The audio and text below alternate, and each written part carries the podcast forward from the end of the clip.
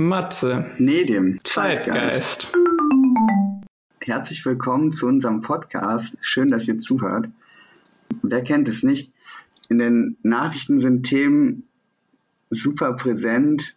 Man selbst fragt sich aber, wie funktioniert das eigentlich? Wer bestimmt das und warum? Was brauche ich überhaupt für Prozesse?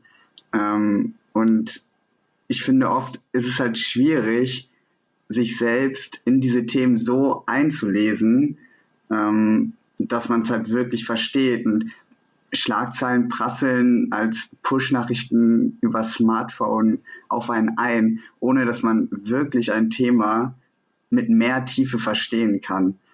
Ähm, und mit diesem Podcast wollen wir halt Hintergründe zu ausgewählten und auch aktuellen Themen ähm, aus Politik und Gesellschaft, also breites Spektrum, so erklären, dass man bei Diskussionen oder zur eigenen Meinungsbildung mehr tun kann, als bloß Schlagzeilen von irgendwelchen Apps oder Nachrichtenanbietern zu wiederholen, die man vielleicht auch nur zwischendurch auf dem Smartphone mal gelesen hat. Genau. Ähm, ich heiße Nedim. Ich äh, beende mein Medizinstudium Ende dieses Jahres, bin 24 Jahre alt und ähm, ja, ich interessiere mich für Forschung und für gesellschaftliche Auswirkungen äh, politischer Maßnahmen. Hi zusammen, ich bin Matze. Ich habe dieses Jahr mein Studium in der Verfahrenstechnik beendet, bin 25 Jahre alt und mich begeistern besonders Technik und die Auswirkungen, die sie auf unser aller Leben hat.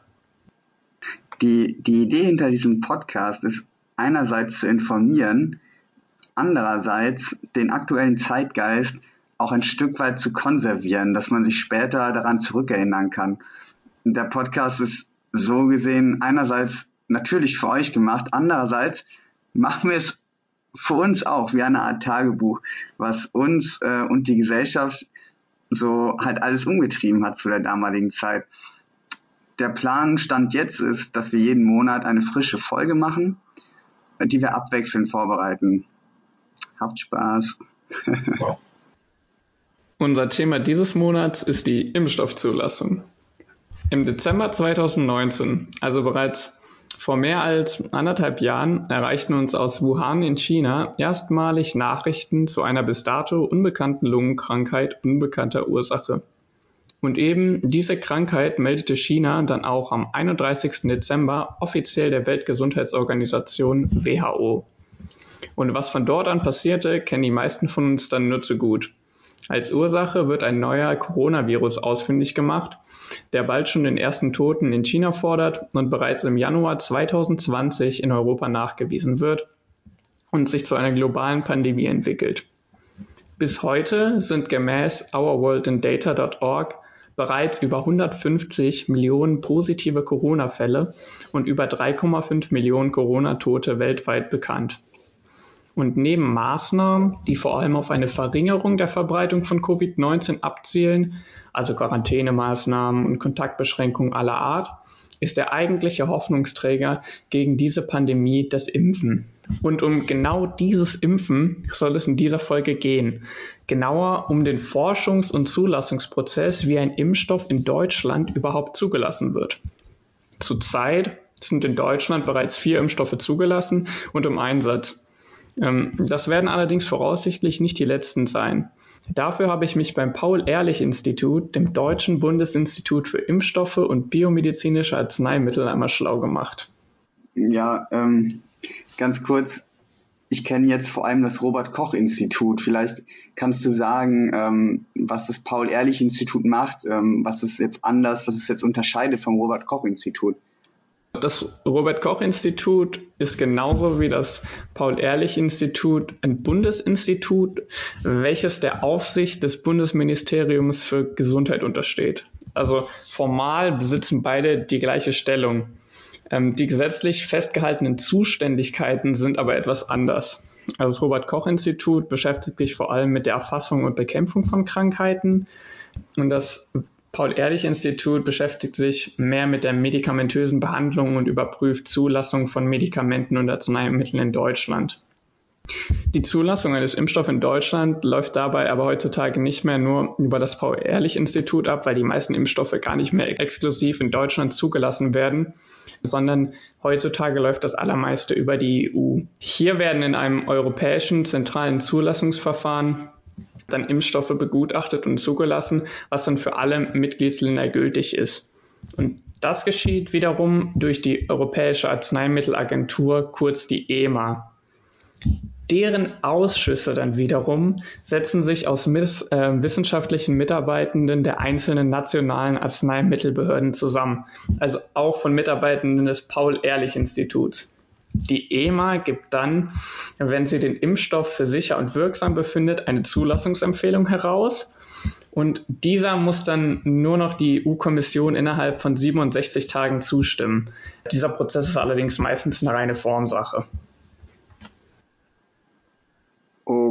Okay, also wenn ich wenn ich jetzt meinen Impfstoff in der EU verkaufen will, dann gehe ich zuerst zur EMA, die aus Experten der einzelnen nationalen Arzneimittelbehörden besteht, damit er zugelassen wird.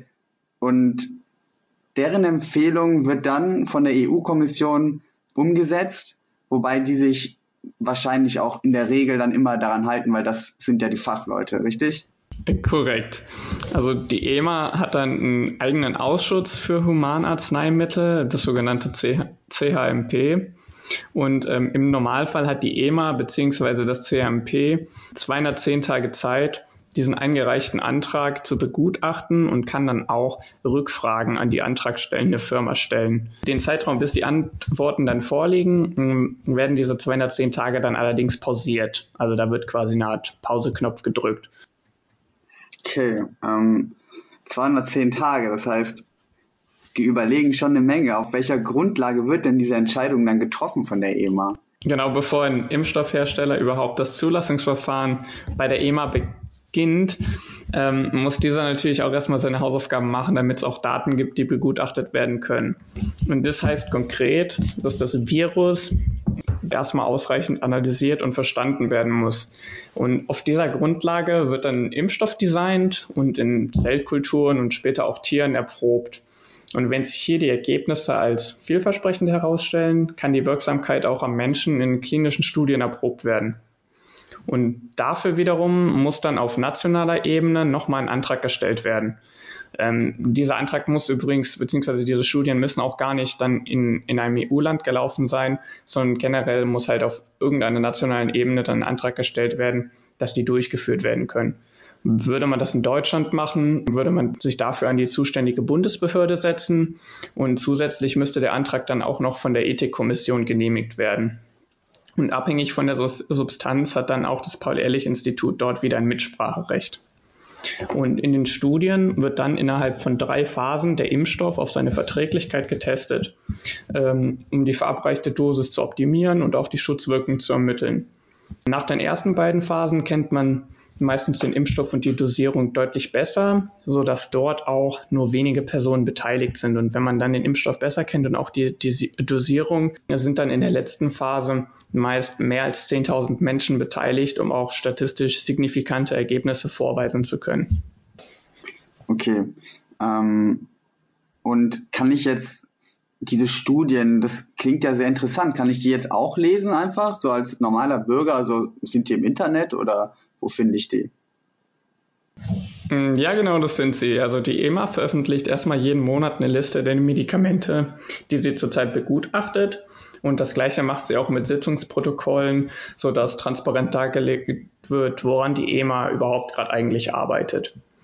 Und nach der Entscheidung, also noch nicht während dem Prozess, aber danach veröffentlicht die EMA dann auch ein Empfehlungs- äh, oder ähm, Versagungsschreiben und entsprechende Informationen zu dem Stoff, der zugelassen wurde. Und dann sind die auch für dich einsehbar.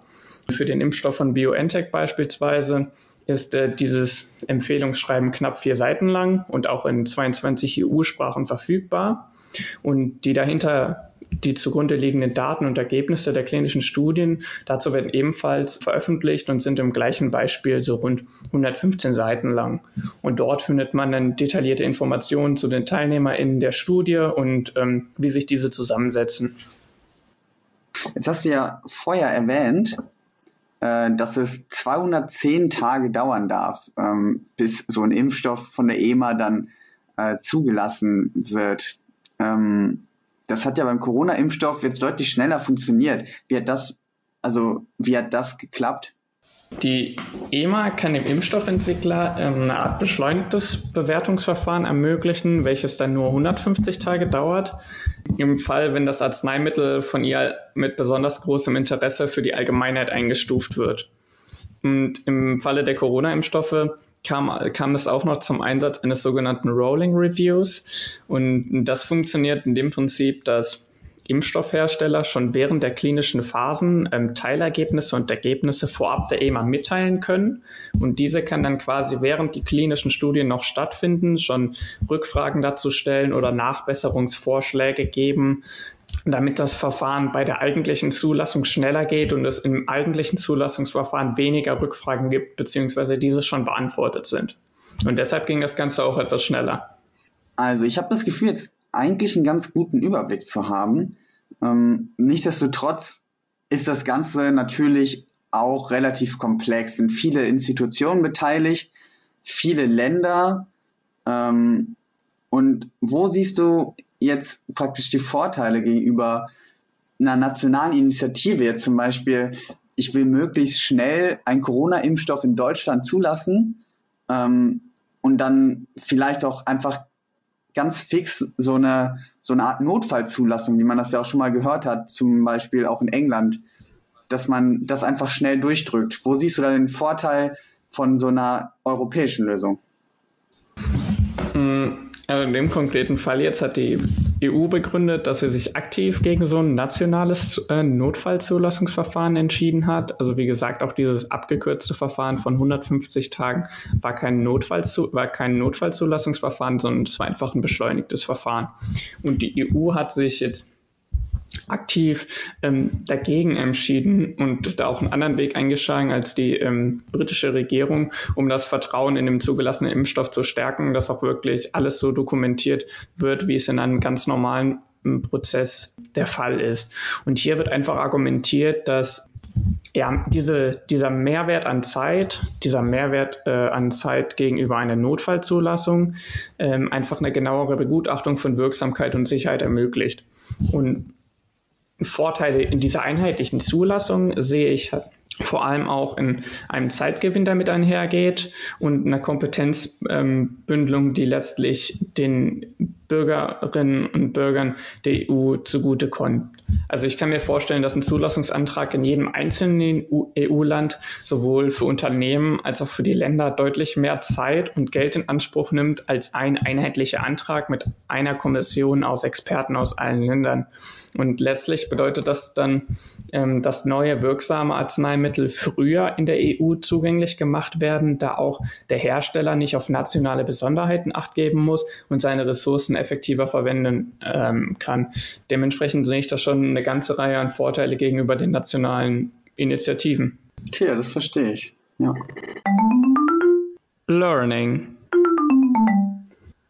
So, Nedim, das waren heute doch jetzt schon mm, ein ganzer Batzen an auch teilweise sehr formalen Schritten und Abläufen. Welches Learning nimmst du denn jetzt eigentlich heute aus dem Ganzen mit? Hm. Ja, also ich bin, ich bin positiv überrascht, dass nationale und europäische Behörden doch so eng zusammenarbeiten, ähm, weil es mir in der Diskussion oft so vorkam, als spräche man so von der EU, die irgendwelche Medikamente oder Impfungen zulässt oder auch nicht.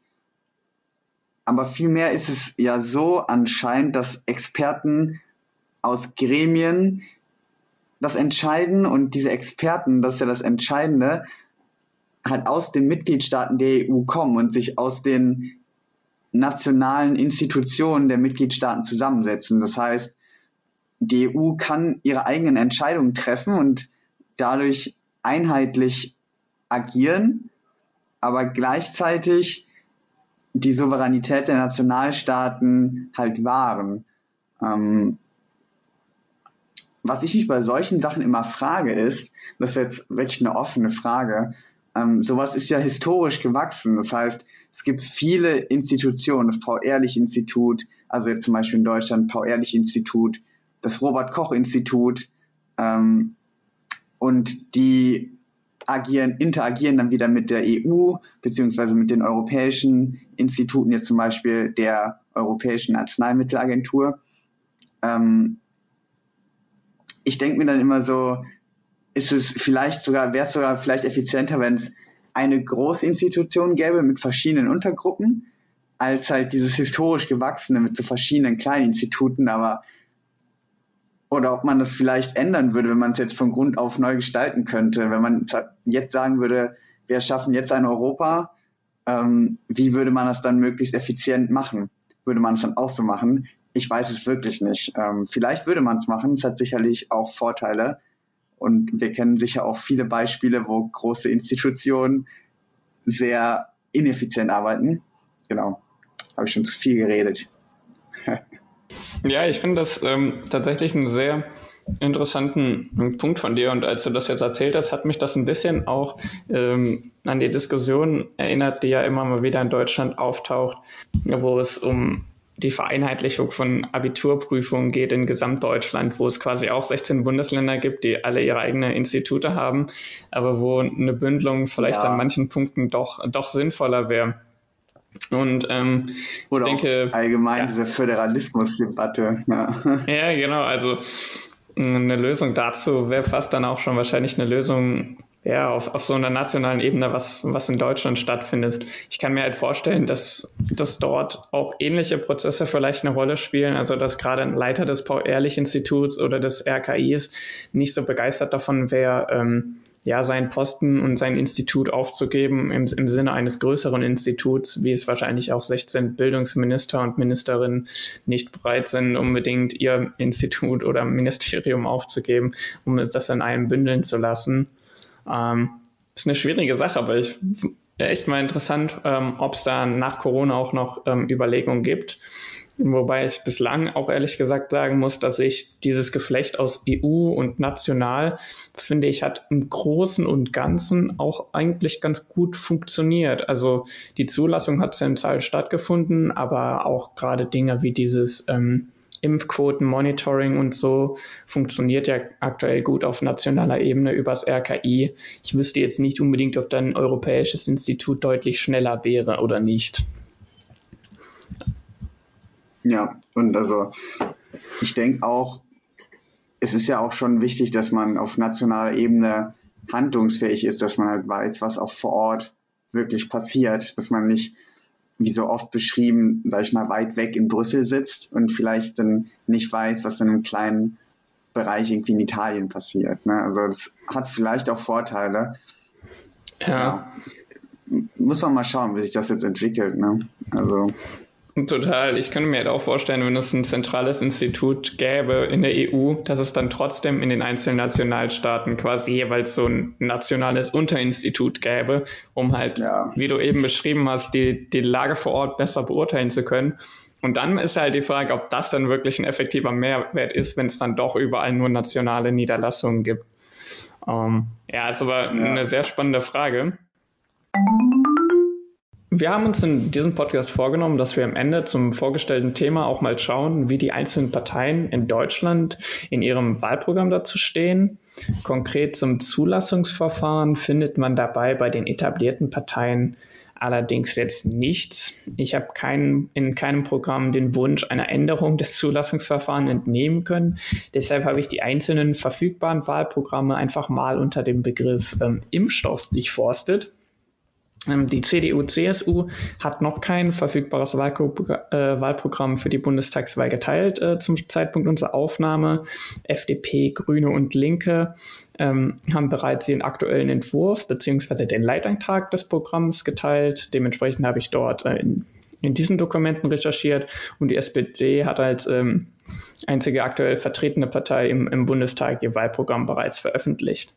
Da ich jetzt zur CDU, CSU nichts sagen kann, fange ich einfach mal mit den Grünen an. Und bei den Grünen taucht der Begriff Impfstoff mit der Forderung auf, die WHO und die internationale Zusammenarbeit gegen Krankheiten zu stärken. Dafür möchte man zum einen, Zitat, deutlich höhere Beiträge, Zitat Ende, an die WHO zahlen und Impfstoffe in allen Ländern erschwinglich machen. Dafür müsse das ähm, Patentrecht auch, Zitat, entsprechend flexibel sein, Zitat Ende. Zum anderen nutzen die Grünen den Begriff Impfstoff als Aufhänger, um auf die deutsche Hochschul- und Forschungslandschaft zu verweisen. Hier mangelt es laut den Grünen an Zitat einer lebendigen Gründungskultur, strukturellen, äh, strukturelle Hemmnisse verhindern Ausgründungen. Zitat Ende. Förderprogramme sollen hier vorangetrieben werden, indem weniger über Lizenzregelungen und mehr über stille Beteiligung öffentlicher Institute gearbeitet wird. Um Deutschland zu einem Hightech-Standort zu machen, setzen die Grünen in ihrem Wahlprogramm auf Investitionen in die Vernetzung der europäischen Spitzenforschung und das Zahlen von sogenannten Spitzengehältern, um SpitzenwissenschaftlerInnen auch nach Deutschland ähm, zu ziehen. Wie hoch diese sind wird, äh, oder sein sollen, wird nicht genauer genannt. Okay, ähm, und wie hoch sind jetzt diese deutlich höheren Beträge, die Deutschland an die WHO zahlt und wofür werden die so genutzt? Genau, ich habe das auch mal kurz recherchiert und ähm, über die genaue Nutzung der deutschen Gelder bei der WHO. Ähm, das wäre sicherlich eine eigene Folge wert, wofür die WHO ähm, alles ihr Geld ähm, verwendet. Aber ich kann mal kurz auf das Budget eingehen, ähm, was der WHO 2020-21 ähm, zur Verfügung stand. Und hier war Deutschland tatsächlich bereits äh, im, in besagter Jahresspanne das größte Geldgeberland der WHO mit einem Anteil von 11,97 Prozent des Gesamtbudgets. Danach folgte dann die Bill und Melinda Gates Foundation mit 10,37 Prozent und die Europäische Kommission mit 7,36 Prozent. Und erst danach äh, folgte Amerika mit einem Anteil von 6,9 Prozent. Also was dieses WHO-Funding äh, betrifft, sind wir auf jeden Fall schon Weltmeister. Und damit man das auch ein bisschen mit Zahlen besser greifen kann, insgesamt hat Deutschland damit äh, 2020 und 2021 pro Jahr in, in etwa mehr als 500 Millionen Euro äh, an die WHO überwiesen. Also hat Deutschland im Prinzip mehr an die WHO überwiesen als die Europäische Kommission. Das ist ja schon beachtlich, ne? Ja, ja insbes insbesondere weil die Europäische Kommission, da ist ja dann natürlich auch ein Teil der Gelder ja, stammt aus also, Deutschland. Das wird aber auf der Website ja, nicht genau ja. aufgeschlüsselt. Da hätte man wahrscheinlich bei der, da musste man bei der Europäischen ja, Kommission mal schon. nachhaken. Ja gut, ich mache mal weiter. Äh, wir haben ja noch ein paar Parteien übrig. Ähm, genau, bei den Linken taucht der Begriff Impfstoff auch im Zusammenhang mit dem Patentrecht auf. Ähm, sie sprechen sich für eine Freigabe von Lizenzen für Corona-Impfstoffe aus, mit dem Ziel, die Impfstoffproduktion zu beschleunigen. Ähm, auch sie setzen sich für international erschwingliche Impfstoffe ein und wollen die Kompetenzen der WHO stärken. Zudem nutzen die Linken den Begriff Impfstoff, um die aktuelle Bundesregierung zu kritisieren. Diese hätte nach Ansicht der Linken klare Vorgaben für die Produktion des Impfstoffs machen sollen, habe aber bei der Impfstoffbeschaffung versagt. Zudem wollen die Linken die Macht der Pharmaindustrie brechen. Das war ein Zitat. Indem diese demokratisch kontrolliert und dem Gemeinwohl verpflichtet wird.